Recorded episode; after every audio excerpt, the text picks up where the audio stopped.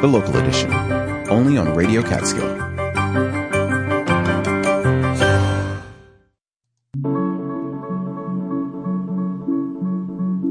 Good evening and welcome to the local edition news and information, keeping you connected in the Catskills and Northeast Pennsylvania.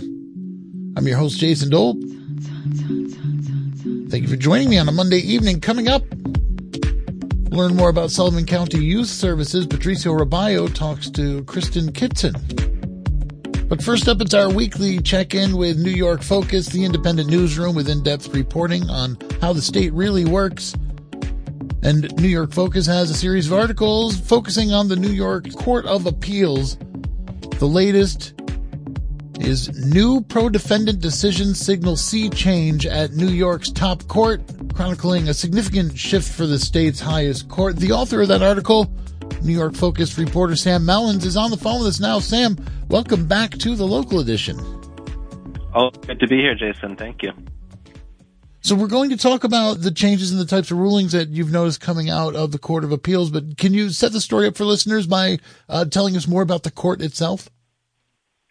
Yeah, the Court of Appeals is the highest state court in New York. It's the final word on all matters of state law, anything from when police can stop someone's car to when a an employee is entitled to compensation for a workplace accident. It's made up of seven judges, and it uh, meets for most of the year in Albany. And recently, there's been changes to the personnel on the court, right? Right. So I think it makes sense to go back to uh, summer 2022 when Chief Judge Janet DiFiore unexpectedly resigned from the court, leaving an opening for the, the court's uh, head. Uh, that post, after a bitter political fight where the state senate rejected Governor Kathy Hochul's first nominee, Hector LaSalle, that post was filled in April by Judge Rowan Wilson, uh, who has was actually already on the court as one of the associate judges. So that left a vacancy for his spot, and that was filled uh, same month in April by Judge Caitlin Halligan, who had been a lawyer in private practice and uh, you know very respected and highly thought of litigator, and she is now one of the associate judges of the Court of Appeals does anybody know exactly why uh, DiFiore resigned, and does that play into the, the politics and the functioning of the court at all? A lot of people have focused on the fact that uh, there was an ethics investigation ongoing into some of her conduct when she resigned, some of her, and whether she had uh, abused her authority as a judge to try to get a uh, certain officer of the court disciplined. Uh, but that investigation never came to its conclusion, and we don't know what would have happened if it did. But that's one reason that some observers have pointed to. So, what's been happening in New York's top court? You think that is becoming more open minded about the rights of people accused of crimes? Definitely more favorable to the rights of defendants. Janet DiFiore, the former chief judge, led this sort of block of like minded judges during towards the end of her time on the court that was very much in favor of prosecutors' arguments as opposed to defendants. In, in her last year on the court, um, every time that the judges disagreed on a on a criminal trial where some so, so some sided with the prosecution and some sided with the defense, the prosecution won every time. A majority of the judges, led by DiFiore, defendants lost every single one of those cases. And when we look at the last few months on the court with Rowan Wilson now as the chief judge and Caitlin Halligan taking his spot on the court. That's no longer true at all. We we use the the the phrase sea change in our article, and uh, defendants, it seems so far, now have a much better shot at winning their cases, making arguments like they weren't well represented by their lawyers, or the police came into their home without a warrant, so that so they that the search was illegal. The the new composition of the court is much more favorable to those arguments than it was a year or two ago. So now tell me about Judge Caitlin Halligan and the role that she's playing in these changes that you're noticing. So a lot of these cases uh, concerning the rights of people accused of crimes are very close. It's a seven member court. A lot of them are coming down four to three. And to be sure, some of them are coming down seven to zero or six to one. So it's not any one vote that makes the key difference. But a lot of the cases are, are very closely divided, and um, Halligan has been voting in many recent cases with the more liberal judges in favor of defendants. So you could say casting the deciding vote. I mean, you could say any of the four are casting the deciding vote, but as the newest member of the of the court and the sort of the least known, uh, we thought it was particularly notable in our coverage to focus on which which side she had been leaning towards. And it seems like not without exception. Sometimes she sides with the prosecution in close cases too, but in a bunch of notable cases recently, she sided with the defendants. And you mentioned that she was like the least known. What does that mean, and what are you learning about her? So the other judges of the of the court have been on the court for longer, so we've gotten some time to get used to their styles and their their tendencies on the court, but also um, many of them before they joined the court were judges of some sort. Uh, judge Shirley Troutman, for example, was a judge in an appeals court upstate. Judge Madeline Singas, she wasn't a judge, but she was a prosecutor in Nassau County. She was the district attorney there, so that gave some idea of how she would approach criminal cases on the bench. You know, uh, inclining much more towards the prosecutor's side. Um, Caitlin Halligan had never served as a judge before and had been had spent uh, much of her career, certainly recently, as a lawyer in private practice. So it was more unclear how she would approach these kinds of cases. And so that was why we were paying particularly close attention to the way she was going to vote when she joined the court a few months ago. And how are people reacting to this? Um, well, some uh, there's been a sort of a growing movement over the past few years among uh, criminal justice advocates and defense lawyers and some academics who have said, and this is something that we've reported on a lot, who have said the court is getting too conservative. It's out of step with the values of New Yorkers who tend to be liberal, tend to elect Democrats, have elected a supermajority of Democrats to both houses of the state legislature, and the New Yorkers' top court should reflect that. Um, and I think that side of the political discussion is very cheered by what's going on and, and sees this as a really positive development for New Yorkers. Uh, for this article, I also talked to several state senators. Uh, I mentioned that the state senate uh, rejected the initial nominee to replace Chief Judge Janet DiFiore over concerns that he is a judge named Hector LaSalle over concerns that he was too conservative. And the state senators that I talked to, like the chairman of the Judiciary Committee, uh, Brad Hoylman Sigal, or the deputy majority leader, Michael Gianaris, they're also very pleased with the way things are going, and they think that uh, by uh, putting Halligan on the top court, they've you know uh, pushed New York towards further towards the direction that they want to see things going. Okay, and can you give us some examples of some of the rulings that that you're looking at to that you're reacting to, and that now you know other folks reacting to as well? Can you give us a couple examples? Yeah. So one example is there was a case where uh, police are, are trying to arrest a certain man. They go to the building where he lives. It's a two-family house. They don't have a warrant. In general, you if you want to if you want to enter someone's house, you know, U.S. constitutional law says you need a warrant to do that. If you want to enter their house to search it or to arrest them, they don't have a warrant. They go into the sort of the little vestibule that isn't his house. It's in the building, but it's not his house. Someone who, he doesn't let them in. Someone else lets them in. They're in the vestibule. They look into the his unit. The door is open. They see the person that they think they're trying to arrest. They go in and arrest him. And he says, "This was illegal uh, because you didn't. You entered my house without a warrant. You could have gone to a judge and gotten a warrant and gotten the judge to allow you to come in, and that then that would have been a legal entry. But if you do that without a warrant, that violates the Constitution.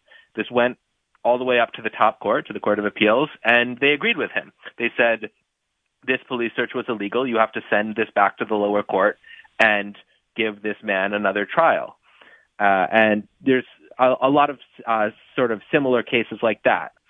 There was another four, uh, this was one of the closely divided 4-3 rulings that I mentioned where Halligan sided with the defendant, where a defendant had been had committed and been convicted of unlawful imprisonment of a minor. And because of this crime, he was required to register as a sex offender because New York law defines this as a sex crime. And he protested this, saying, my crime didn't, it wasn't a sexual offense. It didn't have any, there was no sexual contact involved. And being a sex offender comes with these uh, sort of negative connotations and restrictions on where you can live. So he said, it violates my rights to make me register as a sex offender when my crime didn't have anything to do with a sexual offense. And the court agreed with him and removed the sex offender designation. In your article, you point out that Judge Halligan has voted for new trials for defendants in certain situations. Can you talk about what that means? Right. So that's one of the sort of the remedies that uh, that uh, uh, the Court of Appeals or you know higher courts have when they find that someone has been unjustly convicted or convicted in ways that uh, you know that where part of the case against them violated the law, like this illegal entry into this man's house to search it. They can say they can send it back to the lower court and say, uh, since the things that were used to convict this person uh, were partly against the law, you need to do this trial over and exclude those things and see whether the conviction still stands without those things. So that that will be happening in several of these cases that the Court of Appeals has heard recently.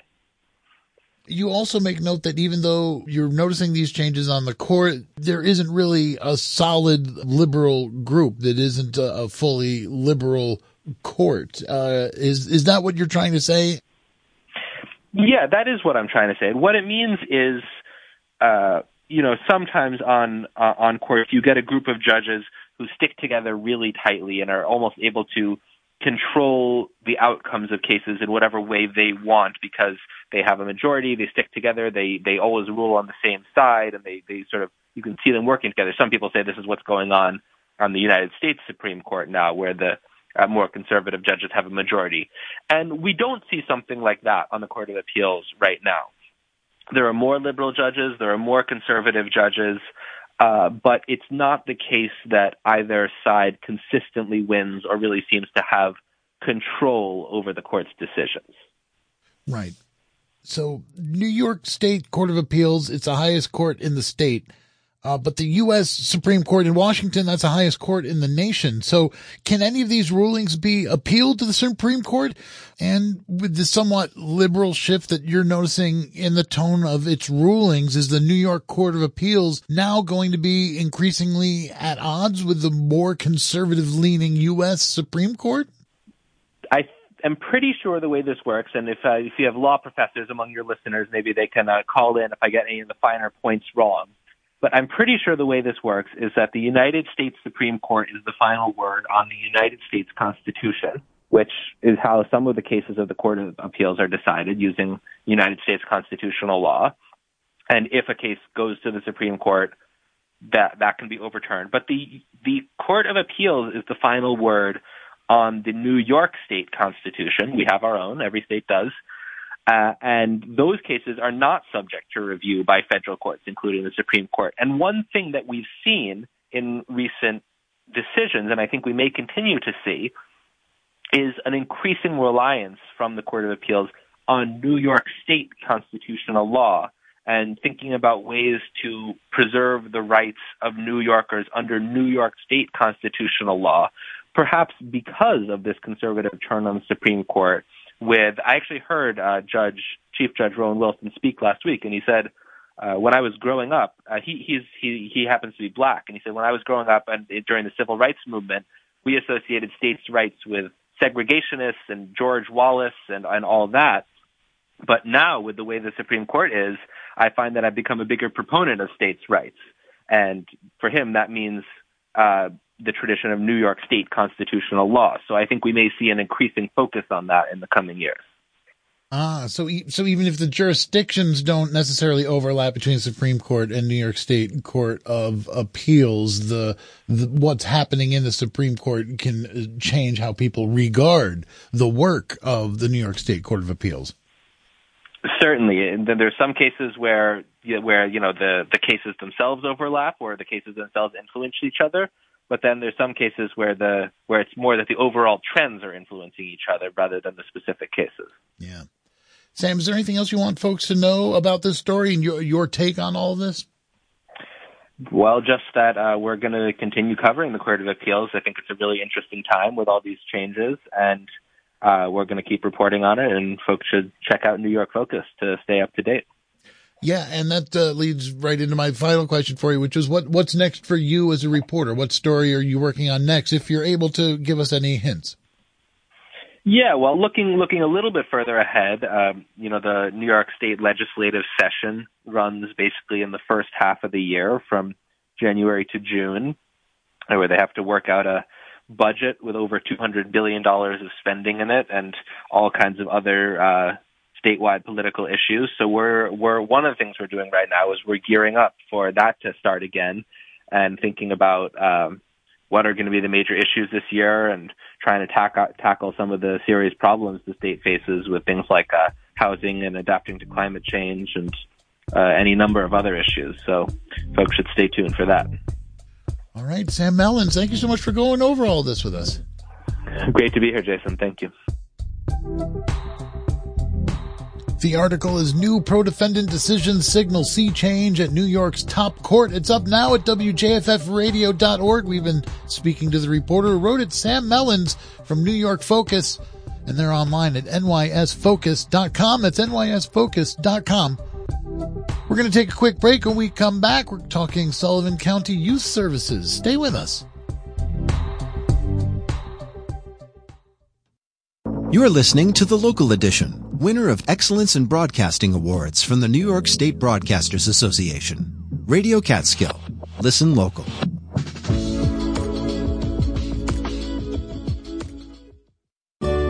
Hi, I'm Bill Williams, the host of the Kingfisher Project, right here on Radio Catskill. From all of us at the Kingfisher Project, we're wishing you a happy holiday. From all of us here at Radio Catskill, thank you for listening to the Kingfisher Project. We want you to have a safe and festive holiday season and a happy new year.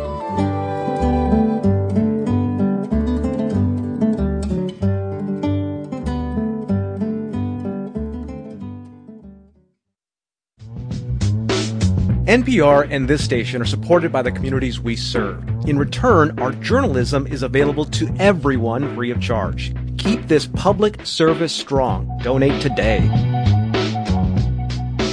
Make your year-end tax-deductible donation before December 31st. Make a one-time donation of any amount at wjffradio.org. Thank you.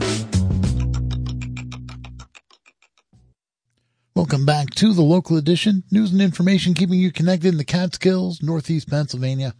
I'm your host, Jason Dole, and still to come, we'll be checking in with youth services of Sullivan County – but before that, we do have a story about the Olympics in 2026. The Olympics are going to be in Italy. That's the 2026 Winter Olympics going to be in Italy, but maybe they'll also be returning to New York State.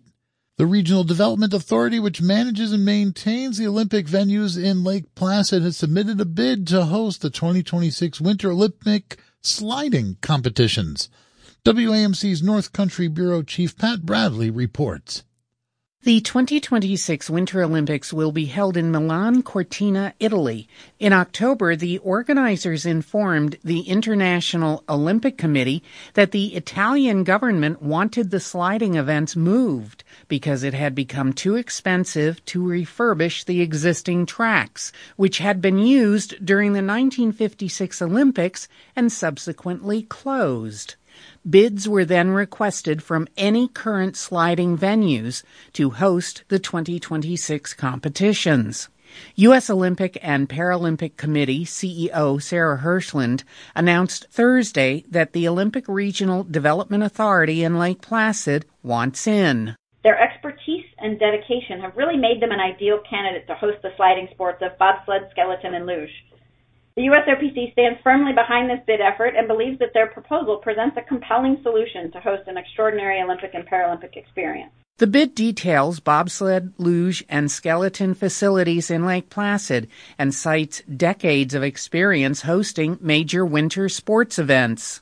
It outlines the location for an athlete's village, spectator accommodations, and provides a logistical plan and proposed schedule to shuttle athletes between Lake Placid, New York City, and Milan. Olympic Regional Development Authority Director of Communications, Darcy Rowe Norfolk, is also bid director. The IOC um, recommended to Milano Cortina that it consider only existing operating tracks for this bid.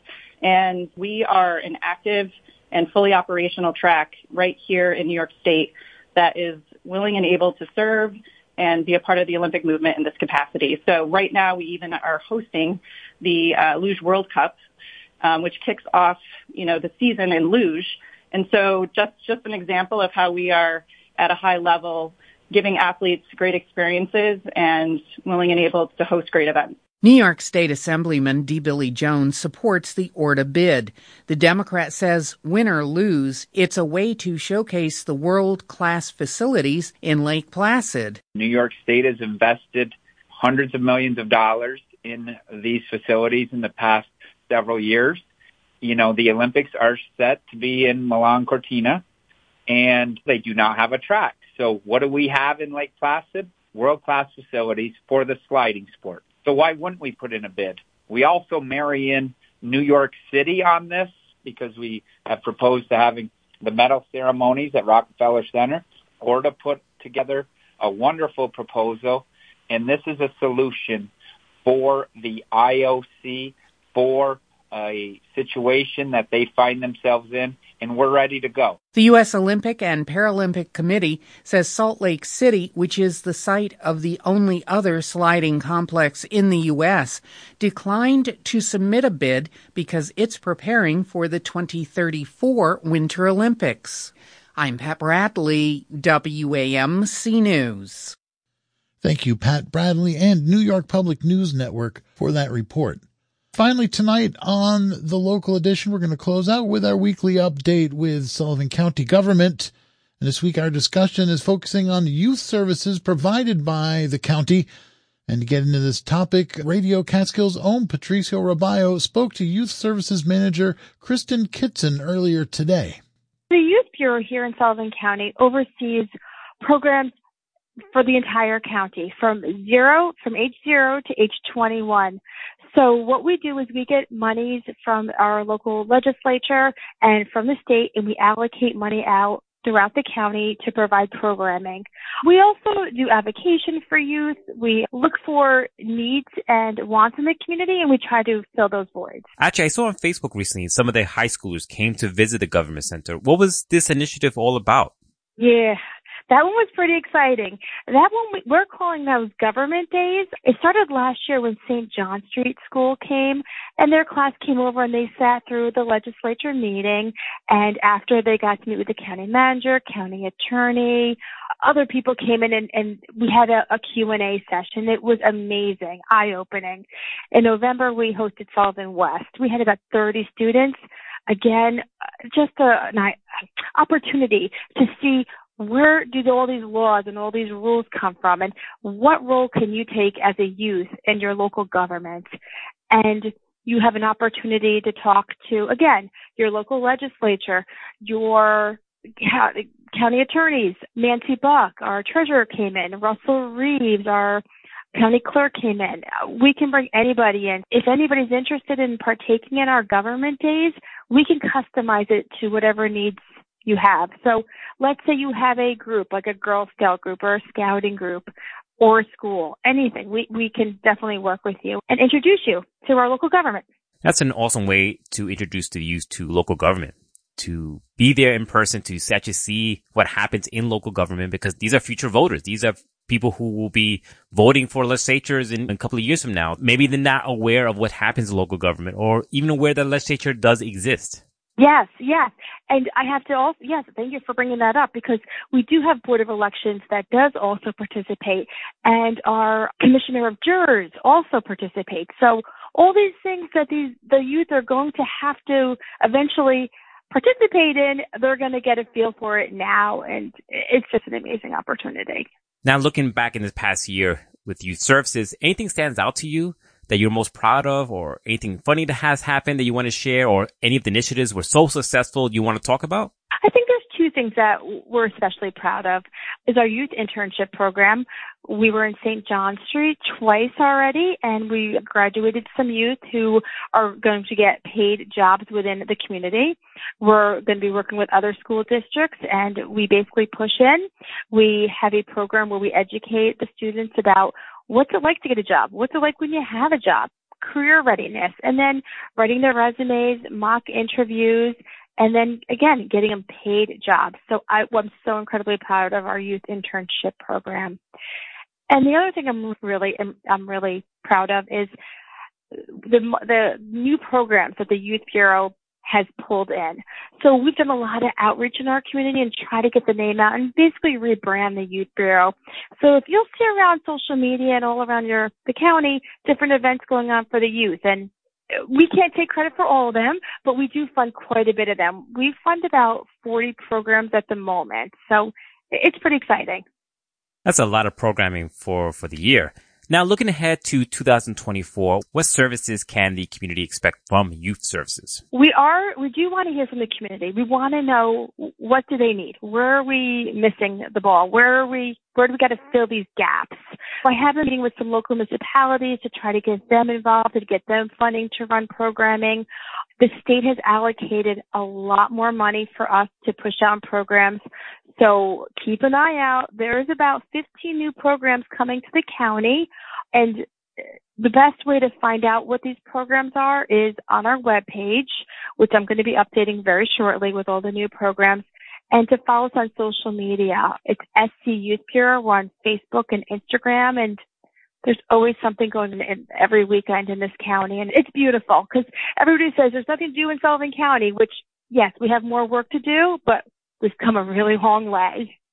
Yeah, absolutely. That's something I hear a lot uh, from folks about. There's not enough things for the youth to do in the county. And some folks may not realize what the county does to sort of fill in that gap or try to fill in that gap. Yes, yes. It, we're very lucky here at the Youth Bureau. We have so much backing from all levels here in government and our community to make all these initiatives happen. And we're just running with it. We're just running fast. Is there anything else that I have not touched on that you want folks to know about when it comes to youth services? The only thing I want to really push is that if you have something going on, please reach out to me. I would love to share it. I would love to get the word out to, to let everybody know what you're doing. Also, if there's something going on and that you want changed or you see a void in this county, because we got to hear from you. Please feel free to reach out with me with the good and the bad, because then we can make those changes in those areas that need. Absolutely. We were talking to the manager for youth services for Sullivan County, Kristen Kidston. Thank you so much for joining us on the program, letting us know what youth services is all about, and have a great holiday. Thank you so much for having me. I appreciate it. We'll talk soon. For Radio Catskill, I'm Patricio Robayo. Thank you, Patricio. Well, that's going to do it for the local edition. I've been your host, Jason Dole. I'll be back tomorrow evening to do it again. Remember that Tim Bruno will be here with you tomorrow morning starting at 10 for Radio Catskill.